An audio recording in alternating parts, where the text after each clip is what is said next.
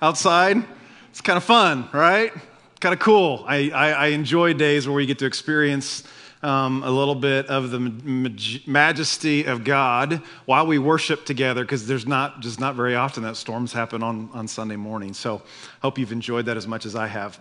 We started this series last week with a little bit of a startling statement, maybe far out there statement for some of you or for some of us.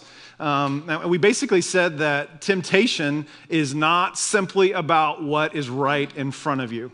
It's not about the moment. It's not about the decision. It's not about the weekend. It's not about the spring break. It's not about the money. It's not about the stuff that's right in front of us. There's actually more at stake when it comes to temptation than what is right in front of us, than what we may see in the moment. There's actually a little piece or a little bit of our future that's at stake. And the reason that I say that and the way that I can prove that is because there are things that you have done in the past, words you've said, places you've gone, things you've put in your body, things you've put on your body, that you did something in that moment that's still with you in this moment. And it may be right here, but it was in the past, and for some reason it's stuck with you into the future. Right? So temptation is not just about what's right in front of us. It's actually about a piece of our future. And then we said that it's not just about a piece of your future. It's actually a part of the future of people you love. The temptation is also about the future of people that you love. And I'm like painfully aware of this. I don't want to make this about me, but there are things that I could do. There are places that I could go. There are people that I could attach myself to. There are, behaviors or habits that I could start that wouldn't just affect my future. It would affect the future of my family. It would affect the future, potentially, of all of the staff and their families and their livelihood, because it could affect the future of this church.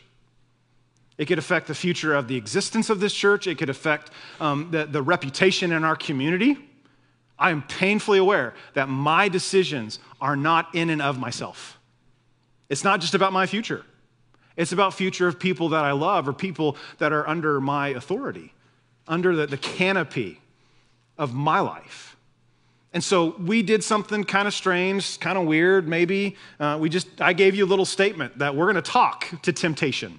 We're going to speak to it throughout this series. And those of you who were with us last week, or those of you who caught the message online during the week, you know what the statement was. We said, temptation, you will not steal my future, you will not steal my family, and you will not steal my faith. The third one is what we're going to talk about today, that it's not just about your future, it's not just about the future of people you love, it's actually also about your confidence in God, your ability to continue to maintain your trust in him. Now, if you don't claim to follow Jesus, or maybe you're here and you're trying to figure that out, or maybe you're joining us online and you got some questions about that and you're trying to kind of wrestle through that, like what we're talking about today isn't specifically for you. You can go with the first two because you're all about the future, you're all about your family, and that's not like unique to Christians, that's a human thing.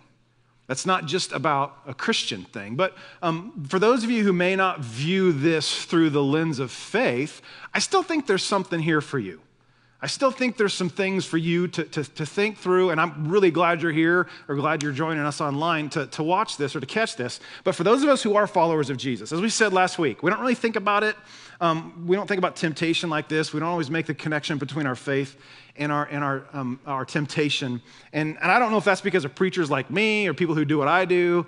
I don't know if it's because of our culture. I don't know if that's because we have an enemy who doesn't want us to make the connection between these two things. I really don't know, but for some reason, we think it's about developing better habits. You think, well, I just need to be more self-disciplined. I just need to increase my willpower. And if I can do that, then I'll be able to figure this out. I'll be able to resist that temptation. So here's where we're going to go today, okay? And I'll just give it to you right up front, and then you can decide if you want to stay awake for the rest of the time or not, okay? Here's what we're going to talk about. Temptation is always a test of your faith, not just your self-control. It's always a test of your faith, not just your self-control. And I know, like everybody's going, of course, a pastor would say that, right? But let me tease this out a little bit and see if you can identify with it, okay? Some of you were raised in either a home or maybe a religious environment where God was a category. God was about Sunday. God was about the things that you did whenever you were around the holy people. God was a category, and like your family prayed before meals.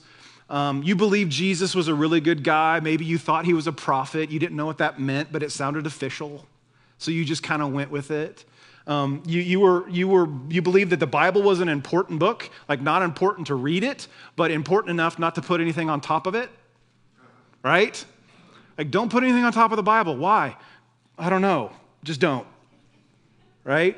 You didn't necessarily think like God. You believe God. You know, He created the sun and the moon and the stars and the seasons and the earth, and He just kind of put it in motion. And He's out there, but He's taking care of really big stuff. He's not interested in your day-to-day behavior. Or the daily needs that you have. He's not interested in your money, your job, your spouse, you know, what you do with your future. He's not interested in that stuff. He's just really interested in the really big stuff. And consequently, you grew up or you moved into adulthood believing that if I don't, it won't. If I don't figure this out, it's not going to happen. If I don't make it happen, it's not going to happen. If I got to bend the rules, I've got to take a shortcut, I've got to compromise. You did that because God's there. You didn't question that. But He's kind of hovering over it all, not really interested in the details of life. Some of you were raised like that. And I'm not saying that's bad or good or anything in between. I'm just saying that's kind of how you were raised. Others of you were raised kind of like me. You were raised to believe that God cares about the details of your life. He cares about what I do with my money and with my time and with my job and my spouse and my kids. He cares about how I handle my sexuality, like all the specific details of my life. And when there's a gap between what I'd like to happen and what's actually happened, like you were taught to believe that you could invite God into that gap. You could invite Him into that, and he would figure out, He would deal with that. He would give you peace. He would give you an answer. He would provide for you in some way, shape, or form. That you were raised to believe that you were not to approach God as a, you know, big picture God or heavenly creator. You were raised to believe that you could approach God as a heavenly Father who knows, who cares, who actually wants to be involved in your life. And here's why I say that. Because we all have needs. We all have desires. There are things that we want to see happen in our life. And sometimes when there's a gap between what we want to see happen and what's actually happening, there's a temptation. And the temptation is to bend the rule, to break the rule, to ignore the rule. And approach it in a couple different ways. You find yourself in the dilemma. Do I force my will here? Do I jump in and make things happen? Do I bend rules, take a shortcut, whatever it might be, and essentially say to God, God, I don't think You'll come through for me here. I don't think You know. I don't think You care. I don't think You're the kind of God that would do that. So if I don't, it won't. That's one approach. The second approach is to step back and say, God, You know what I need. In fact, You know what I need better than I know what I need. And so I'm asking You to close the gap. I'm asking You to provide for my need. I'm asking You to show up and behave or act on my behalf because I don't want to meet legitimate needs in an illegitimate way. I don't want to meet a legitimate need that You created me to have in an irresponsible way. And that dynamic, that decision, that tension, whether we recognize it or not, is happening every single time you're tempted. Every single time I'm tempted. Because temptation isn't simply about self-control. Temptation is about your faith or your confidence, whatever word you want to use, your relationship with your Heavenly Father. And here's Like, here's what's so exciting to me about this. I'm really pumped about the next three messages in this series. Because if we can step back in the midst of temptation, if we can just stop mentally, physically, emotionally, relationally, whatever it is, if we can stop for just long enough to ask the question, could God meet this need? Could he, does he want to show up? Like, is God big enough to fill my need for companionship when I'm not getting it from them? Is God powerful enough to meet my need, my desire for intimacy? Like, is God generous enough to provide for my needs? Is he big enough? Is God caring enough to do something in my marriage? Can I depend on God to meet this need? If we can pause just long enough. See, because too many times the question we ask is, how close can I get to the line without sinning?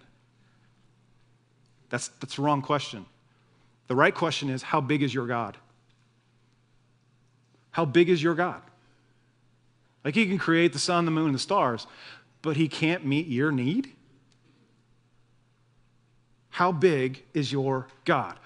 I'm here to make the case that he's really big. And he can, in fact, meet that need. And he does, in fact, care about the need that you have. And I'm also here to make the case that some of us miss this. We miss it.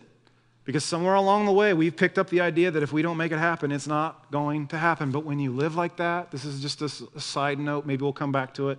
When you live like, if I don't, it won't, you stop trusting. When you stop trusting, you stop obeying. And when you stop obeying, you eventually stop believing. We talked about that a little bit last week. People don't walk away from their faith because of a theological or philosophical issue. People walk away from their faith because they stop trusting God for the specifics. Obeying God in the specifics, and now they're not even sure they believe. And again, every time you're tempted, the issue is, can I trust God with this? And when and if you connect those dots, you'll see temptation in a whole new light, and you might even gain some traction for dealing with it. So, if you have a Bible or a mobile device, we're going to be in Matthew chapter 4. This is where we left off last week. We'll throw these verses up on the screen as well. And just throughout the next three parts of this series, we're going to look at the specifics of Jesus' temptation. And the value of this, like, it's not necessarily the specifics of Jesus' temptation, because you're probably not going to be tempted to turn rocks into bread, like, ever. You're never going to face that temptation. You will probably not be faced with the temptation to throw yourself off of a really high building and test God at whether or not he'll catch you. If you do that, please call me before you do, right? And you're probably never going to be faced with the temptation to worship Satan so you can get all the kingdoms of the world. That's probably not going to happen. So the value of this is not the specifics of what Jesus was tempted with. The value of this is that on three unique times, three different moments, Jesus was tempted to do something on his own instead of trust in his heavenly Father. Three different times he's tempted to meet a legitimate need. In fact, in one of the temptations, he is tempted to take hold of something that God promised him. Like, this is, Jesus, this is why I sent you to earth. And he was tempted to take hold of that. But instead of doing that, all three times, he's tempted to meet legitimate needs in an illegitimate way, and we can all identify with that because we face it on a daily basis. So that's the value of this. So here we go. Let's jump into this, Matthew chapter 4, starting in verse 1. This is a little bit of a review, the first couple verses. Then Jesus was led by the Spirit into the wilderness to be tempted by the devil. After fasting 40 days and 40 nights, he was hungry. And the tempter came to him and said, here it is, if you are the Son of God, or since you are the Son of God, you could read those either way, tell these stones to become bread.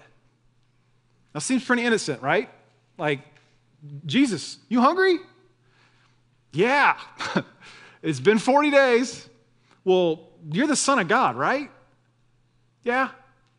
Well, do you have the power to turn those stones into bread? Yeah. Well, why don't you just do that? And if Jesus did it, Like, we wouldn't have lost our minds over that. It would have been a little weird for Jesus and Satan to have lunch together, but it's not that big of it. It's like, he's going to do it later with the fish and the loaves. He's going to raise people from the dead, so what's the big deal with turning rocks into bread? But this is why this is so valuable. This is why Jesus is so brilliant. Jesus sees what's going on. Jesus sees beyond the marshmallow. Remember that from last week? The issue isn't, am I hungry and can I meet that need? That's not the issue. The issue is, from verse 1, my Father led me out here. So he must have a plan. He must have a purpose. He must have a will for me. So will I continue to trust that? Will I continue to stay underneath that? Or will I go out on my own and do my own thing? And the reason we know that is because Jesus brings a story from the Old Testament and brings it into part of his response to the tempter. So I want to tell you part of that story and then we'll read part of it, okay? This is the part that most of you know. God rescues the nation of Israel from 400 years of slavery in Egypt, right? Sends Moses. Moses leads them out into the wilderness, you know, across the Red Sea and towards the Promised Land. There are about, 1.5 to 2 million people, walking through the wilderness, going through the wilderness to this piece of real estate known as the land of Canaan or the Promised Land. And on the way, there's no, Qdoba. There's no McDonald's to pick up groceries. So God feeds 2 million people every single day in the wilderness for 40 years. And many of you, again, you know the story, but the way it worked is they would wake up every morning. They would crawl out of their tents, and there on the ground were these little pieces of bread, these little pieces of cake called manna. And they'd pick up enough for each and every day. They weren't allowed to save any for the next day or it would rot. And then the day before Sabbath, they were supposed to collect enough for 2 days. And God literally provided for them their daily bread every single day. They just expected it. It was going to be there the next day. And during that 40-year stretch, we're told that God wasn't just simply feeding them, God was teaching them. He was teaching them something. They were being taught that God could be trusted to provide for their daily needs. In other words, he wasn't just a category. He wasn't just the God of their ancestors, the God of Abraham, Isaac, and Jacob. They'd heard those stories for 400 years, and they went to bed every night thinking, that God's not active. That God is obviously dead. Look at us. We've been, for 4 centuries, we've been in slavery. So that God cannot exist anymore. And yet, here he is. He wasn't just a God that was interested in their worship on Sunday. He wasn't a God that was a get-out-of-jail-free card. He wasn't a throw-up-a-Hail Mary before the test, even though I didn't study God. He was an every single day, wake-up, practical, tangible need, God. God can be trusted. Every single day they went out and they were reminded of this. They were taught this. God can be trusted. God can be trusted. God can be trusted. God can be trusted with your daily needs. So 40 years pass and they're on the doorstep of the Promised Land. They're getting ready. Think about this. They're getting ready to be their own authority for the first time in 400 years. They're getting ready to have cities. They're getting ready to have their own homes. They're not going to have to take their home down every time they move to the next location. They're going to have their own army. They're going to have their own ability and be a real nation. And Moses sees this. Moses is a brilliant leader. He sees this. And so he gathers them together and he basically says, look, before we go into the Promised Land, we need to review a few things, okay? Because we've been dependent on God for 40 years. And we're getting ready to establish ourselves in the land. And I'm telling you right now, you will be tempted to forget. You will be tempted to believe that you can't trust God anymore for your tangible needs because now you can see the work of your hands. You can see your ability to create, your ability to plant and harvest, your ability to take, raw material and turn it into an economy. You're going to be tempted to believe that it is no longer God who's providing for you. You're going to be tempted to believe that you are providing for you. And if there's ever a moment in your history moving forward when you don't have more, or you don't have enough, or when there's a need, you're going to be tempted to believe because you got into a new pattern. If I don't, it won't. And Moses gathers them and says, guys, we got to come to this. And again, he's talking to people who ate the same thing for breakfast, lunch, and dinner every day for 40 years. And it wasn't Chick-fil-A, so it's not even close to good. Deuteronomy chapter 8, verse 2. Remember how the Lord your God led you all the way in the wilderness these 40 years to humble and test you in order to know what was in your heart, whether or not you would keep his commands. He humbled you, causing you to hunger, and then feeding you with manna, which neither you nor your ancestors had known, to teach you, here's the part you've heard before, that man does not live on bread alone, but on every, what? Word that comes from the mouth of the Lord. We need to hang out here for a second, okay? Moses says, look, the reason God fed you for the last 40 years was to teach you something. He wanted you to learn. Simply having enough to eat isn't enough. Simply having your needs met, that's not enough. There's something more important than that. Because, isn't this true? Appetites are never fully and finally satisfied. Isn't that true? Did you have breakfast this morning? For those of you who eat breakfast, did you have breakfast this morning? Yeah? Okay. What are you going to do when you leave here? You're going to eat again, right? You've never had a meal and go, oh, I'm never eating again. You've said that, but you didn't mean it because you ate again. Your appetite is never fully and finally satisfied. And for 40 years, God is teaching them, as important as it is to eat food, it is more important to stay under the canopy, under the authority, under the way, the will, the word of God. God wanted them to connect the dots every single morning. God is faithful. God can be trusted. Go get breakfast. God is faithful. God can be trusted. Go get lunch. God is faithful. God can be trusted. Go get supper. God connected physical, tangible, everyday needs with his faithfulness, so they would never forget man does not live on bread alone. In other words, having your physical needs met isn't enough. Having your physical needs met isn't enough. There's more to life than that, and you know that. We know this. There is something beyond just simply having your needs met. It's being in the will, the way, being under the canopy of God's word, God's provision for you. And as they're getting ready to enter the promised land, it's almost like Moses is pleading with them. Please don't forget this. Please don't forget this. And here's what would happen if they did. Skip down a few verses. Verse 11, be careful that you do not forget the Lord your God, failing to observe his commands, his laws, and his decrees that I am giving you this day.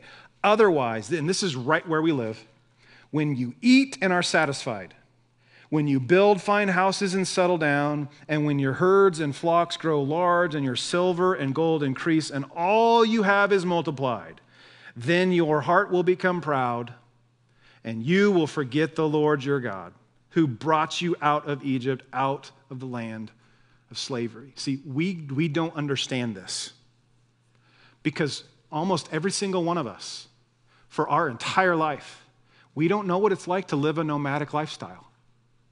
You've always had a home to go to. You've had air conditioning for most of your life. Some of you, maybe not. I don't know. I don't know when that came along. You have a comfortable bed. You have a lazy boy. You have a TV. We don't know what it's like to not have those comforts. And Moses is going, I'm concerned that you guys, the people of Israel, you know what it's like not to have that stuff. And I'm concerned that when you have more than you need, you'll forget where it came from. I'm concerned when you have more than you need, you'll forget God's word. I'm concerned when you have more than you need and suddenly you lack something, you'll think it's up to you. And if you don't, it won't. I'm concerned you'll forget to trust the Lord, your God, who has been teaching us the same thing for 40 years. Don't forget. Don't forget. Don't forget. He continues. Verse 17, you may say to yourself, my power and the strength of my hands have produced this wealth for me. Anybody ever said anything like that? Okay, has anybody ever thought anything like that? Yeah. But remember the Lord your God, for it is he who gives you the ability to produce wealth. God says to them, and I think it's just as much for us because he continues to say it all throughout the New Testament. God's saying, I'm the source of your needs. I'm the source of all your needs. I'm the source of all your appetites because you're hungry, but do you ever think about like where you got the ability to be hungry? Like I gave you that. I put that in you. Like you're alone, but how do you even know what alone is? Because I created you to want companionship. You have a need for intimacy, but who created you with the potential to even experience intimacy? Oh yeah, I did. You have this need for progress. You have this need to take nothing and turn it into something. But who gave that to you? Who gave you that desire? I did, which means he knows. If the Creator created you that way, don't you think he knows? Which means he cares. And more importantly than having enough to eat is remembering who provides you with enough to eat. And every time you and I bend or break or ignore God's law to meet our felt needs, it's the equivalent of saying, God, I just don't trust you here. I don't think you can meet that need. I don't think you'll come through for me. I'll be in this situation the rest of my life if I don't do something about it, because I don't think he'll change. I don't think she'll change. We're just going to be like this until one of us dies. And if I don't, it won't. Every time you're tempted, it is not just about your self-control. It's about your faith. It's about your confidence in who God is. And if we can just step back and go, whoa, whoa, whoa, whoa, whoa, whoa. Temptation, this is not just about the marshmallow. You almost got me, but that's not what this is about. This is about God acting on my behalf. You want me to think that God doesn't know and doesn't care and he's not paying attention. But I'm not going there. I'm not going to let you steal my confidence, my faith, and my Father in heaven. So back to Jesus. Back to Jesus. He hasn't eaten in 40 days. He's hungry. The devil says, well, just meet that need. It's a legitimate need. Like God made you to be hungry. You're not going to fast the rest of your life. Eventually, you're going to have to eat, and you have the power to do it. So just do it. And you know what? Jesus could have said, that's right. That's right. Like, if God loved me, he wouldn't have brought me out here. And if God loved me, he would have provided me with something to eat. If God loved me, he wouldn't have even allowed us to have this conversation. Like, why hasn't he come through yet? If God loved me, if God cared, if God knew. If God loved me, if God cared, if God knew. If God loved me, if God cared, if God knew. We do this all the time. Why didn't he do something there? Or why did he do that, right? Jesus could have gone down that road. He could have. But he realized the issue wasn't food. The issue wasn't hunger. The issue was, would he continue to stay under the authority of his heavenly Father and trust him? Because if God led him out there, Jesus was going to trust him, even if it meant starving to death. And so listen to what happened. Verse 4, Jesus answered, I love this, it is written. This is the first step in resisting temptation. Do you know God's word? Do you read it? Do you know what's written? Yeah, I'm hungry and I don't know why God hasn't come through yet, but let me just tell you something, Satan. God has already spoken to this and I know what he said. Man cannot live on bread alone, So what does God's word say to this right here? You want to distract me with hunger, but the real issue is, will I trust my Father? And the answer is yes, because it is written. God has already spoke to this. And his word, somebody needs to write this down. His word trumps my feelings. God's word trumps your feelings. Because you go by your feelings, you're going to be like a squirrel on Red Bull every single day. Isn't that true? Don't your feelings go all over the place like a squirrel on Red Bull? I just came up with that. That's not even in my notes. That was for free, okay?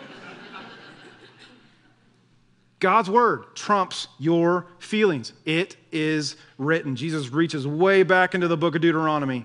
It is written, man shall not live on bread alone, but on every word that comes from the mouth of God. God has already settled this, Satan. He's proven in history that when men and women trust him, he meets needs. He steps in. And so as hungry as I am, as much of a legitimate need as this is, I'm not going to let you steal my faith. I'm not going to let you skew my confidence in him. I'll just wait for him to come through for me because I believe he's interested, he's aware, and more importantly, he's able to meet my need. That's how Jesus resisted the first temptation. So come on, let me ask you.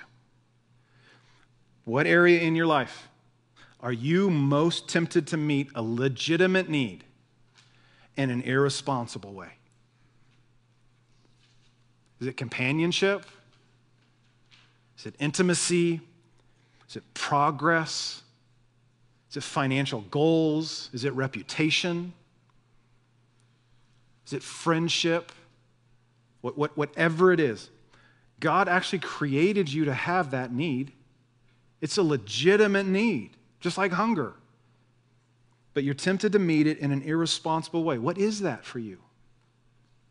And if you'll just let me speak into it here for a moment, that is the area that God wants to show up in your life in a tangible, practical, maybe even a miraculous way. But if you keep on getting out in front of him, if you keep on taking the bull by the horns, because if I don't, it won't, you'll miss him. You won't create the space. You won't create the pause to let him step in. If you'll step back from that temptation and recognize what's at stake, it's not the weekend. It's not spring break. It's not your reputation. It's not financial gain. It's not closing the deal. What's at stake is your confidence in God and his ability and willingness to show up in your world. I think you just got to step back from that and remind yourself, man shall not live on closing deals alone. Man shall not live by dates alone. Man shall not live by what did you do last weekend alone. Man shall not live by income alone. Man shall not live by gadgets or cars or clothes or refined sugar alone. Those are all good and great, especially that last one. But their appetites, right? They're appetites that are never fully and finally satisfied, and they've got nothing on uninterrupted fellowship with your Father in heaven. They got nothing compared to God's word. And if you think it's just about self-control, you'll miss it. You'll miss it. Jesus was hungry for food. What are you hungry for? What are you hungry for? What are you thirsting for? Do you think God knows that? Do you think he cares? And see, you have to decide. If God knows and if God cares, you have to decide, is he going to do something about it? And if you do, you got to stop. You got to pause in the midst of temptation because it's in the pause. It's in the gap where God shows up. And so what's the area in your life where you're most consistently tempted to meet a legitimate need in an irresponsible way? And would you be willing just to step back and trust God to meet that need? See, I don't know about you. Maybe it's just me. But the things that I'm tempted by are usually in the same area. They're usually the same things. And so one of the things that I do, I wish I could say I do it every single day, but I don't. But on most days, before I start my day, I will spend time rehearsing. Yeah, I'm going to be tempted by that again. And yeah, that's probably going to come along because that comes along quite often. And yeah, this is probably going to happen and they're going to say that and I'm going to be tempted to say this back. And so before I even start my day, I just rehearse this. That's where temptation is going to show up. And so I fight the battle before the battle shows up. I submit myself before the temptation even shows up. And you know what? Sometimes that's helpful. Sometimes it doesn't do anything. But at least I'm paying attention. I know it's coming. I know it's going to show up. So I spend time. Okay, what am I going to do? I'm going to pause. God, I'm not going to let this steal my future, my family, or my faith. That's the model. That's the model Jesus gave us. That's the response he had. And that's the response. That's the response that leads to freedom. Is to step back. I will not let temptation steal my confidence in God because I believe he knows. I believe he cares, and I believe that his timing is better than mine, so I'm just going to wait in the meantime. So regardless of how you were raised, the God of the Bible has invited you to call him Father, which means he knows, which means he cares, and when he sees the time is right, he'll show up on your behalf because temptation isn't about self-discipline or self-control. It's always about your faith. So step back, pause, create a gap, and see what he does. See how he steps in to that gap. Let me pray for you, and then we'll get out of here. Father in heaven, today, this week, this month, sometime soon. I pray that you would help us to connect these dots.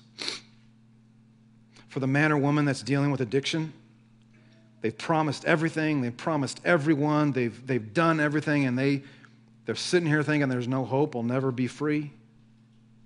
God, would you help them to connect the dots? And every single morning before the issue is even an issue, that they would declare their dependence, to cry out to you, to find hope, to find direction, to find another way, eventually to find freedom.